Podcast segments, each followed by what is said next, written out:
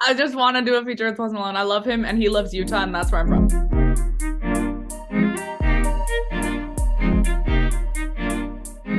Welcome to Tuta Talk, a rapid fire talk show where I get two minutes to chat with some of my favorite people. That person today is truly one of my favorite people. She's a really good friend of mine with an incredible singing voice. If you've not listened to her music, you need to do so like right now. It is Mikkel. Okay, so I'm going to start our two minute timer and then we're going to see how many questions we can get through in these two minutes. Let's go. Okay, so how old were you whenever you first started singing? I was three. Three. 11 for professional. 11 for professionally, three for when it happened. Both still young. Uh, who was your favorite singer growing up? Whitney Houston, my mom always says that she would play me also Frank Sinatra versus Ella Fitzgerald, and I would always Okay. freak out at Ella. And Yeah. like, w- not about Frank Sinatra. Okay, so you were 11 when you started professionally. Is that how old you were when you wrote your first song? No, I mean I did like little not for real like bands with my friends in elementary school where we would like Uh-huh. fake write. I didn't write my first real song till I was a junior in high school. Okay, and what was the name of that song? Imagine it's the first song I ever released too. Ah, I actually love that song. Yes. So, if someone has never heard your music. What genre would you say you are?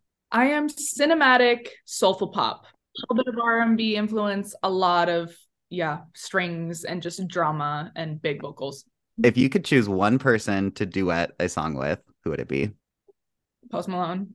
Post Malone. Okay. I just want to do a feature with Post Malone. I love him and he loves Utah and that's where I'm from. So Oh, nice. Is he from there too? Yeah. Oh, he's I not lo- from there. but He moved there. He lives there now. He's lived there for Really? years. And Oh. Logic. The white rappers love Utah. I don't know why. okay. So, I know that you also direct and produce your own music videos. Do you have like a favorite part of directing and producing? I mean, shooting days are like the best because it's where everything gets brought to life. But my favorite part is probably s- sitting down and storyboarding it and like Mhm. picking out what coloring and just kind of visualizing it. I'm more of like the big idea person and then the on-set facilitator. Um, obviously, good DP friends, they take care of all the technical stuff that I don't know, Sure. like how to do the lighting. That's where I tap out. Oh, that's so cool though. Uh, Okay. What is the name of the newest song that you put out? Uh, I don't want to hear it. It's all about silencing the negative voices in your brain. And then, where can everybody find you on all the social media?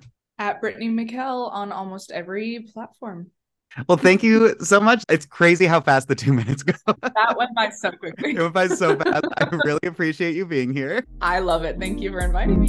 And a huge thank you to everybody for watching or listening to this week's episode. Make sure to tune in next time for more Tuna Talk.